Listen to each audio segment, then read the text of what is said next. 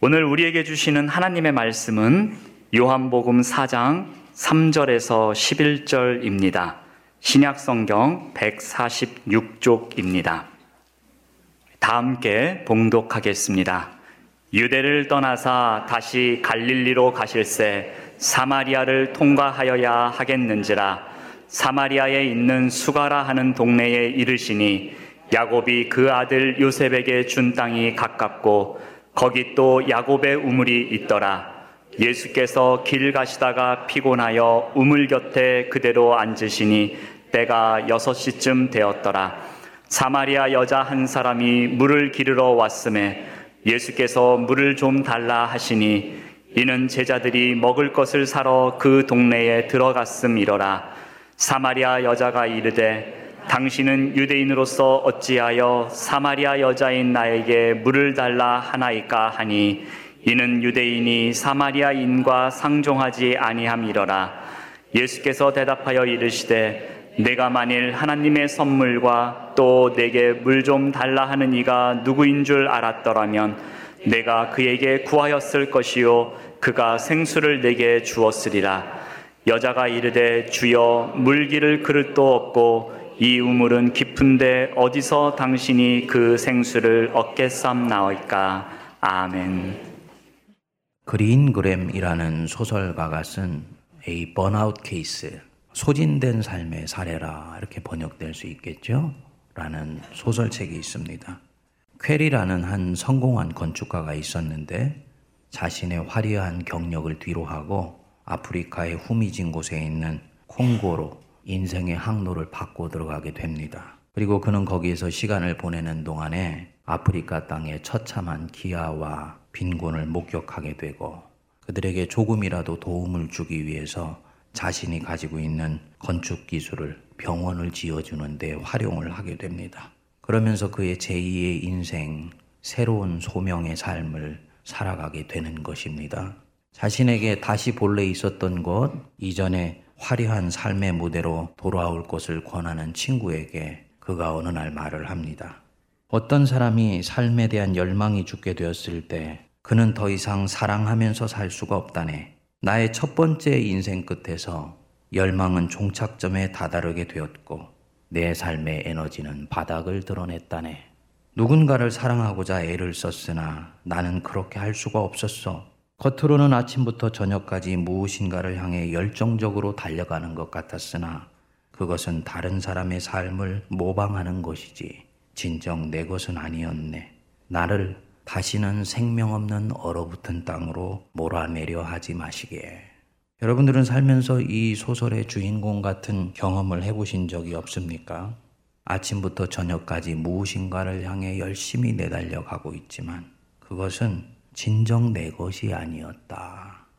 삶은 고되고 그 고된 삶에서 살아남기 위해서 하루 종일을 최선을 다해서 몸이 부서져라고 달려가지만 정작 자기 자신은 실종된 것 같은 것입니다.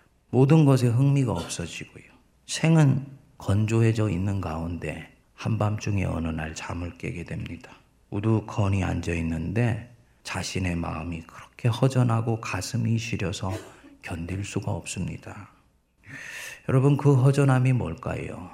가슴 한복판이 뻥 뚫린 듯 하여서 한여름인데도 내 가슴 속에 솔바람이 지나가고 있는 것 같은 그 느낌. 정신없이 살 때는 몰랐는데 내가 뭔가 있어야 될 자리에서 이탈해 있으며 정말 중요한 것을 놓치고 살아가고 있는 것은 아닌가 하는 그런 마음이 드는 허전함입니다. 오늘 우리 성경에 나오는 그 여자가 하나 있었습니다. 이런 허전함을 견디지 못해서 끊임없이 몸부림치는 여자였었습니다. 성경은 그 여자의 이름은 가르쳐 주지를 않고 그냥 사마리아 여자라고만 호칭을 붙입니다. 이 여인의 삶이 어떠했는지 18절 뒷부분을 여러분들이 보시면 드러나 있지요. 너에게 남편 다섯이 있었다. 그리고 지금 있는 자도 네 남편이 아니다. 다섯 남자를 남편으로 가졌다고 합니다. 우리 한국식으로 치면 팔자가 굉장히 드센 여자였었습니다. 성경은 이 여자가 성적으로 문란해서 남자가 없이는 살 수가 없는 그런 사람이었다고 보지를 않습니다. 이 여자를 예수님께서 우물가에서 만났지만 예수님은 그런 부분에 대해서는 일절 언급하지를 않으십니다. 이 여자 어린 시절에 누군가에게 큰 상처를 받아서 그런지 아니면 사랑받아야 할 때 사랑을 받지 못해서 그런지 모르지만 늘 마음 한켠이 허전하고 외로워서 혼자서는 자기 인생을 감당할 자신이 없었던 것 같습니다. 그래서 결국은 기댈 언덕을 찾아 그 영혼이 방황하는 중에 한 남자를 만나게 되었겠지요. 살다가 죽었는지 헤어졌는지는 모르지만 결국은 그 남자와 떨어지게 되었습니다. 떨어지게 되면은 혼자 살 것인데 또 다른 남자를 찾아서 남편을 삼고 또 다른 남자를 찾아서 남편으로 삼고 그렇게 인생을 살았던 거예요. 그렇게 해서 남편 다섯 명을 거치게 되었다. 그리고 또 다른 남자를 찾아 나서게 되었습니다. 이제는 주변에 있는 사람들, 동네 사람들 보기도 부끄러우니까 정식으로 혼인도 하지를 않고 그냥 몰래 숨어서 지내는 것 같아요. 그래서 지금 있는 자도 네 남편이 아니다. 6절에 보면 예수님께서 피곤하신 가운데 우물가에 그대로 앉았는데 때가 6시쯤 되었습니다. 그리고 7절에 바로 이 여자가 물을 기르러 와서 예수님을 만난 것입니다.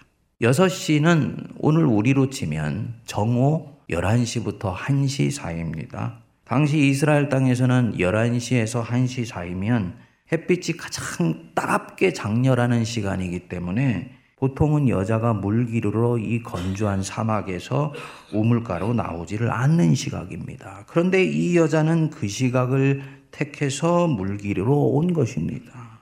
여인이 사람 만나기를 부담스러워 했다는 뜻이겠지요. 그래서 예수님은 육신이 피곤하여 그 우물가에 앉으셨는데 인생이 지치고 피곤하여 달아버린 바로 그 여자가 예수님과 마주하게 된 것입니다. 예수님이 말을 건네셨습니다. 물을 좀 주시오. 파격이었습니다. 당시 유대 사회에서는 남녀가 대단히 엄격하게 구분되어서 말을 서로 섞는 것을 부담스러워했을 뿐만 아니라 유대인은 사마리아인을 업신여겨서 상종을 하지를 않았습니다. 그래서 할 수만 있다면 이 유대인들은 사마리아 땅을 지나가야 될 때도 돌아서 지나갔고요. 어떻게 어떻게 하다가 이들을 만나면 마치 벌레를 보는 것처럼 부담스러워하게 되었습니다. 그런데 예수님이 여자에게 그것도 사마리아 여자에게 말을 건넨 것입니다. 예수님은 알았던 거지요. 이 뜨거운 대낮에 아무도 모르게 물을 기르러 오는 그 여자의 모습. 그 속에서 공허하고 흔들리는 눈빛을 보았을 때, 아, 이 여자는 지금 무엇인가를 찾고 있는 것이구나. 그리고 찾아야 하는 것이구나. 알면서 이제 이 여인의 인생 속으로 치고 들어가시는 것입니다. 그래서 물 좀 주시오 하면서 화두를 던진 거죠. 여자가 대뜸 대답했습니다. 구절에 뭐라고 대답을 합니까? 당신은 유대인으로서 어찌하여 사마리아 여자인 나에게 물을 달라 하시나이까? 퉁명스럽게 대답을 했겠지요. 유대인이 사마리아인들 보는 눈이 곱지 않듯이 사마리아인들도 유대인들하고 대화하는 거 별로 달가워하지 않았을 것입니다. 자칫하면 상처받을 수가 있으니까. 예수께서 이 말씀을 들으시고 10절에 보면 대답하셨습니다. 예수께서 대답하여 이르시되 네가 만일 하나님의 선물과 또 네게 물 좀 달라 하는 네가 누구인 줄 알았더라면 네가 그에게 구하였을 것이고 그가 뭐를 네게 줄 것이라고요? 생수를 너에게 주었을 것이다. 네가 만일 하나님의 선물 하나님이 네 인생에게 지금 주는 그 선물이 너에게 와 있다라는 것을 네가 알았더라면 또 네게 물 좀 달라 하는 네가 그냥 유대인이라는 낯선 사내가 아니고 네 인생을 구원하기 위해서 지금 네 앞에 와 있는 바로 그 예수 그리스도라는 것을 알았다면 아마도 그가 아닌 네가 그 사람에게 구하였을 것이다. 네가 필요로 하는 것. 그리고 그는 너에게 뭐를 준다고요? 생수를 너에게 줄 것이다. 이 생수라는 것은 굉장히 복선이 깔려 있는 말씀입니다. 새 생명이에요, 새 생명. 이거 누가 줍니까? 여자 앞에 있는 예수님이 주지요. 그런데 이 여인은 지금 그것이 무엇인지를 모르는 거예요. 그러니까 툴툴거리면서 엉뚱하게 묻습니다. 11절 여자가 이르되 주여 물기를 그릇도 없고 이 우물은 깊은데 어디서 당신이 생수를 얻겠사옵나이까. 예수님이 이 얘기를 듣고 여인에게 다시 말했습니다. 13절, 14절 우리 같이 읽겠습니다. 예수께서 대답하여 이르시되 이 물을 마시는 자마다 다시 목마르려니와 내가 주는 물을 마시는 자는 영원히 목마르지 아니하리니 내가 주는 물은 그 속에서 영생하도록 솟아나는 샘물이 되리라. 이 샘에 그저 고여 있는 물을 먹는 자는 다시 목마르겠지만 내가 너에게 주는 물이 있다. 그 물은 저 바닥에서 퐁퐁퐁퐁 솟아나는 물이다. 그 생수를 먹는 자는 영원히 목마르지 아니할 것이다. 이 예수님이 하신 말씀을 듣고요. 15절에 보면 이 여자가 예수님께 바짝 다가가게 됩니다. 여자의 태도가 180도 돌변한 것을 보게 되죠. 15절에 뭐라 그럽니까? 여자가 이르되 주여 그런 물을 내게 주사 목마르지도 않고 또 여기 물 기르러 오지도 않게 하옵소서. 여러분 느낌이 오세요? 시큰둥하게 유대인 남자를 바라보고 있었던 여자가 예수님이 무엇인가 말씀 하나를 툭 던졌는데 그 말씀 속에 있는 언어인지 느낌인지 문장인지 모르지만 그것이 이 여자의 무엇인가를 쳤던 것 같아요. 그러니까 그 여자가 마음이 화끈하게 깨어나가지고 예수님 앞에 바짝 달려가서 주여 그런 물 내게 주셔서 목마르지도 않고 여기 이제는 다시는 지긋지긋하게 물 기르러 올 필요도 없게 하옵소서. 저는 읽는데 가슴이 아프더라고. 아, 이 여자 남편 다섯 찾아다니면서 인생이 너무너무나 지긋지긋했었구나. 예수님이 던진 어떤 단어가 이 여자의 고된 삶에 시달려 있던 그래서 전혀 그런 가운데서 캐치하지 못했던 자기 내면의 진실을 건드려 버린 것입니다. 어떤 말일까요? 목마름.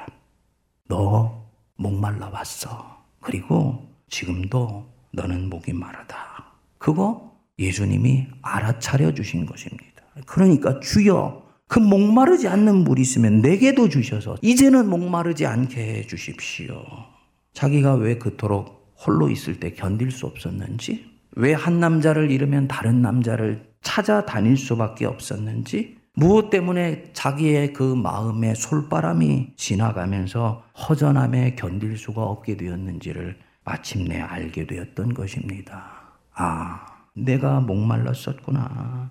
예수께서 자기 내면의 진실을 들추어내 주니까 이 여자가 놀린 데서 자유케 된 것입니다. 되게 우리가 힘들고 어려워서 사람을 찾아가지 않습니까? 그 찾아갔을 때 나는 힘들어서 그 사람한테 내 속사정을 그냥 토해놓으려고 왔는데 꼭 처방책을 주려고 하는 사람이 있어요. 이게 대부분의 목사들이나 이런 사람들은 처방책을 주려고 그래요. 답을 주려고 그래요. 이 사람은 답을 원하는 게 아니에요. 일상 속에 짓눌려 있는 내 영혼의 진실을 누군가 들어줄 사람이 필요한 것입니다. 그리고 그 사람은 내가 얘기하는 것들에 대해서 귀 기울여 주면서 어 네가 정말 아팠구나. 이 말만 해 주면 될 것인데 어, 네가 아프니까 죄짓지 말고 바르게 살아라. 이렇게 얘기를 하려고 하는 거예요. 이때는 여러분 그 사람이 숨어 버립니다. 우리 예수님이 정말 인간을 깊이 아시는 것이 지금 이 여자를 전혀 정죄하지 아니하시잖아요. 여자의 일상 속에 숨겨져 있던 더 깊은 깊은 내면의 진실이 무엇인지를 헤아리시고 너가 목말랐던 것이야. 툭 던지신 겁니다. 그러니까 어떻게 합니까? 이 여자 속에 있던 것들이 눌린 데서 자유케 되면서 마음이 환하게 밝아지고 거기에 가슴이 인생에서 거의 처음으로 뜨겁게 달아 그런 거예요. 주여, 그 생수 내게 주셔서 제가 더 이상은 목마르지 않게 하여 주십시오. 마침내 자기가 무엇 때문에 시리고 허전하고 답답하고 외로웠는지를 알게 된 것입니다. 여러분, 2000년 전에 이름 모를 여자 이야기입니까? 아니지요. 오늘 바로 저와 여러분들의 우리 자신의 진실이지요. 저도 여러분들도 이 여자처럼 목이 마릅니다. 갈증에 견딜 수가 없습니다.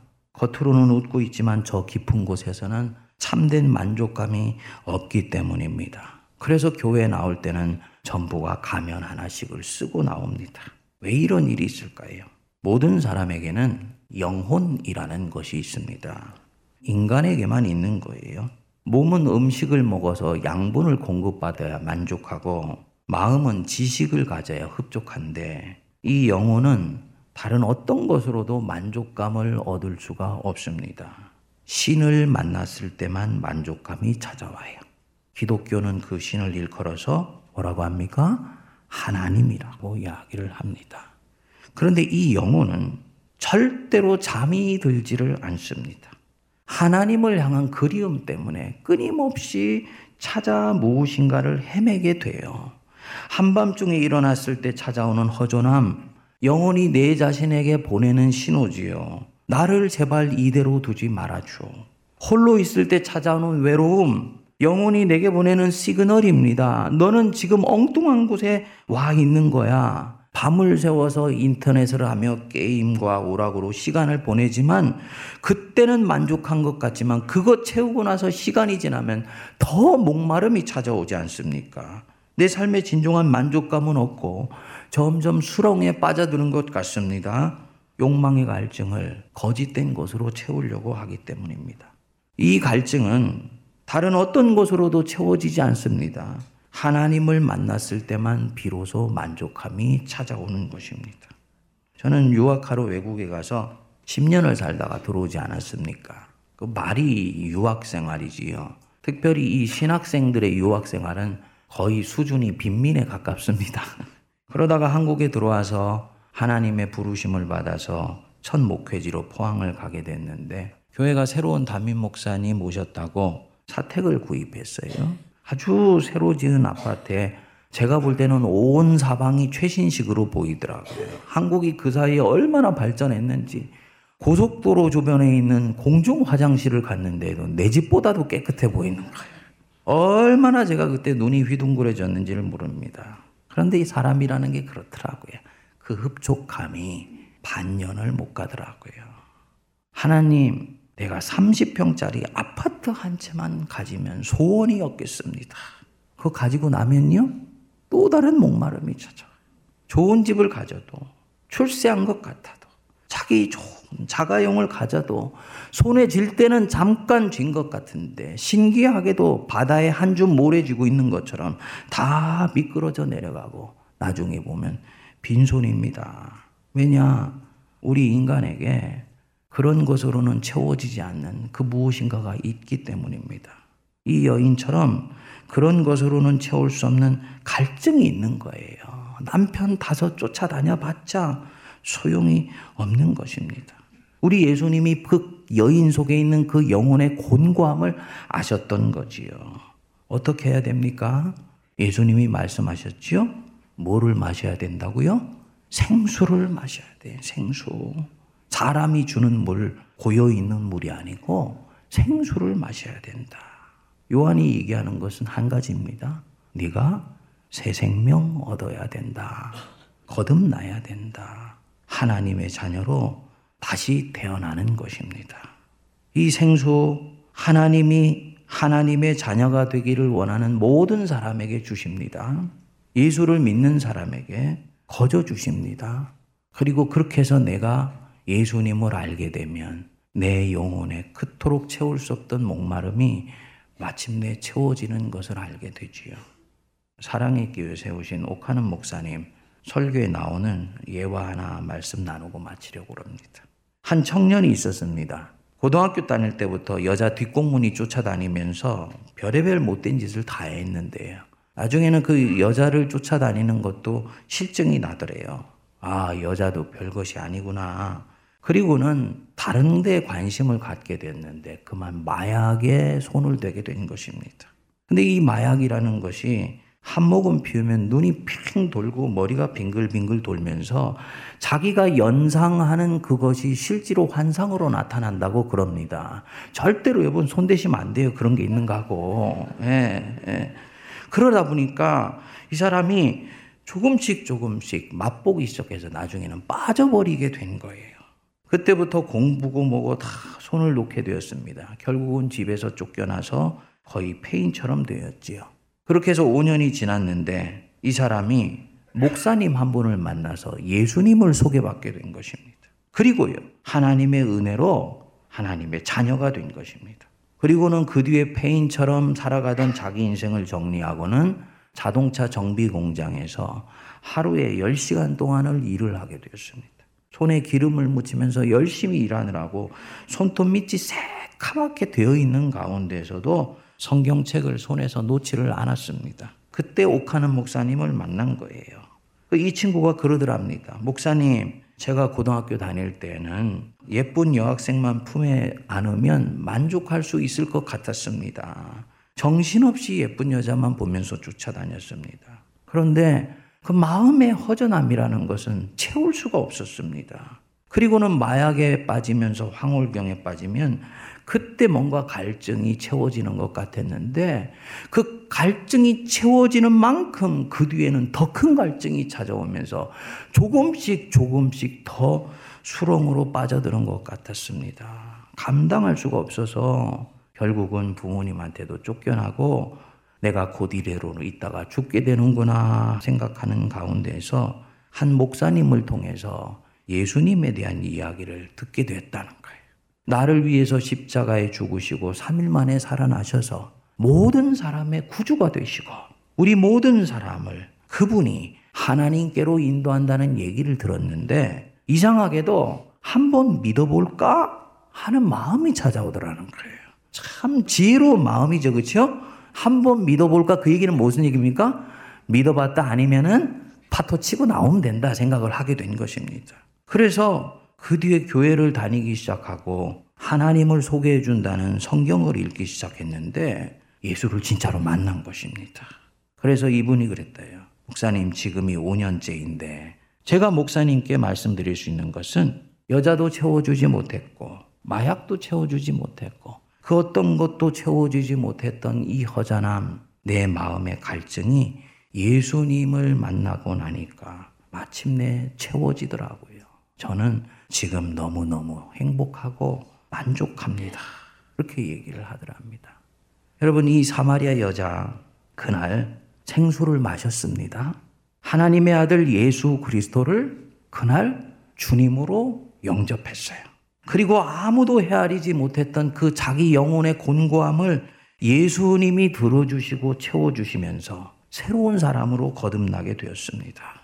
이 여자가 어떻게 되었습니까? 28절 여러분 한번 보십시오. 여자가 물동이를 버려두고 동네로 들어가서 사람들에게 이르되 내가 행한 모든 일을 내게 말한 사람을 와서 보라. 이는 그리스도가 아니냐. 여자가 물동이를 버려두고 동네로 들어갔다 그랬잖아요. 이 동네가 무슨 동네인가요? 자기 뒷꼭지에서 수군거렸던 동네. 자기의 허물을 바라보면서 자기는 영혼이 고독하고 호전해서 견딜 수가 없어 남자 찾아다니는데 내 심령 깊숙한 곳에 있는 곤고함은 헤아려지지 않고 표면적으로만 나타나는 도덕적 증상을 보면서 수군거리는 걸 볼 때 그것이 더 상처가 되어서 한 대낮이나 되었을 때 사람들 피해서 물동이를 들고 왔던 바로 그 동네에 여자가 스스로 동네로 들어가서 사람들에게 이른 것입니다. 내가 그리스도를 만났다. 새로운 사람이 된 것입니다. 전혀 새로운 생명으로 태어나서 자기가 그토록 만나기를 부담스러워 했던 사람들 속으로 이제는 기쁨으로 치고 들어간 것입니다.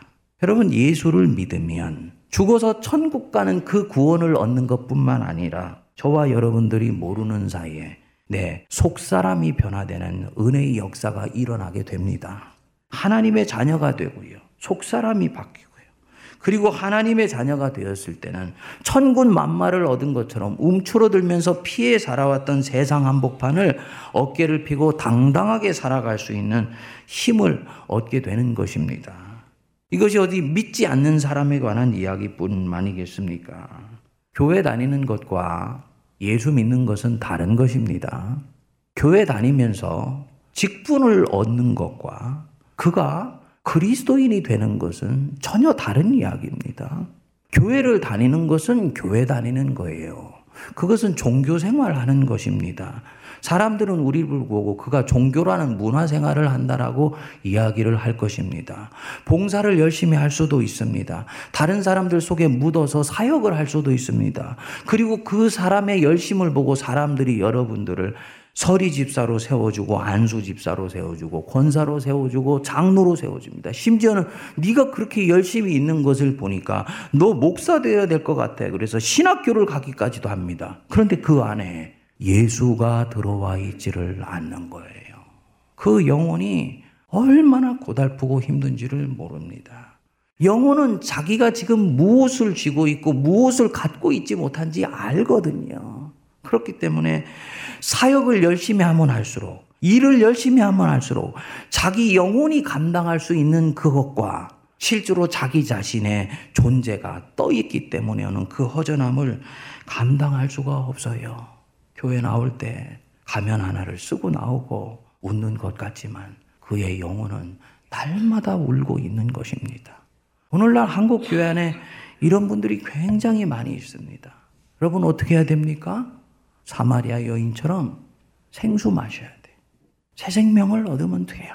그것은 사람들 앞에 하지 않아도 되는 것입니다. 주님, 저 예수님 만나게 해주세요. 예수님 인격적으로 영접할 수 있게 해주세요. 이 사마리아 여인처럼 내 영혼은 곤고하며 다른 모든 사람은 속일 수 있어도 하나님 앞에서는 내가 내 영혼을 속일 수 없는 것 아오니 하나님 저를 불쌍히 여겨 주십시오. 그러면 주님이 그 사람에게 찾아오는 것이지요. 사랑하는 여러분, 우리 예수님 믿으실 수 있게 되기를 바랍니다. 예수님 잘 믿자고요. 담임 목사인 저도 예수님 믿는 것과 목회직을 감당하는 것은 다른 일이에요. 담임 목사의 직을 감당하면서도 한 번씩 허전한 마음이 찾아올 때가 있습니다. 빨리 알아차려야죠. 네가 지금 일은 열심히 하고 있지만 나 여호와와 너와의 관계는 어딘가가 틀어져 있기 때문에 바로 그런 마음이 찾아오는 것이야. 영혼이 나에게 주는 시그널입니다. 노란불이고 빨간불이에요. 빨리 사역으로 일로 매달려가는 마음들 정리하고 성경을 붙들고 하나님의 은혜를 사모하면서 하나님 앞에 납작 엎드릴 때 영혼의 진정한 만족감이 찾아오고 새롭게 일을 할 수 있는 그 생수가 주시는 힘이 솟아나는 것입니다. 바로 그 은혜가 저와 여러분들에게 임하게 되기를 주의 이름으로 축복드립니다. 기도하겠습니다. 살아 역사하시는 하나님 아버지, 세상의 모든 사람은 속일 수 있어도 내 자신은 속일 수가 없으며 내 자신은 또한 속일 수 있으나 내 앞에 계시며 내 위에 계시며 내 안에서 불꽃 같은 눈동자로 나를 지켜보시고 계시는 하나님만은 우리가 속일 수가 없습니다. 가인이 자기의 그 고향에서 쫓겨나 유리하고 방황하는 백성이 된 것처럼 우리의 영혼은 어느 순간인가 우리 영혼의 보양이 되시는 하나님을 잃어버려 허전하며 방황하며 그 영혼이 목이 말라 끊임없이 세상에 있는 것들을 찾아다녔습니다. 어느 곳에서도 만족감은 없었고 술로도 담배로도 그 허전함은 채울 수가 없었으며 사람들 속에 있을지라도 한 번씩 찾아오는 그 영혼의 소름 소리를 감당할 수가 없었습니다. 이 사마리아 여인 다섯 남자의 품에 안겼으나 그 영혼은 목말라 있는데 우리 예수님 찾아오셔서 그 가슴 가장 깊은 곳에 있었던 아픔과 좌절을 들어주시고 그 여인을 잠잠히 귀 기울여 주시며 함께 동행해 주셔서 여인 속에 있는 아픔을 헤아려 주시고 해결하여 주신 그 은혜 저희도 받게 하여 주옵소서. 예수님 오늘 저희들에게 찾아오셔서 말씀해 주시고 우리 영혼 속에 있는 알지 못하는 사정에 깊이 헤아려 주시며 주님 앞에 우리의 사정을 내어놓아 주님의 손길에 의해 만짐받게 하여 주옵소서. 생수 주님이 주시는 그 생수 마셔 새로운 생명을 얻게 하시고 우리 주 예수 그리스도를 교회의 교리가 아니라 사람들의 입술을 통해서가 아니라 살아계신 하나님의 인격으로 만나게 하여 주시고 거듭나는 은혜가 임하게 하여 주옵소서. 오래전에 만난 그 예수님 과거에 기억 붙들고 살아가지 않게 하여 주시고 주여 우리의 영혼이 곤고하오니 찾아와 주셔서 우리 등 두드려 주시고 주님과 함께 새롭게 동행할 수 있도록 주님께서 우리 앞에 임재하여 주옵소서. 예수님 이름으로 기도하옵나이다. 아멘.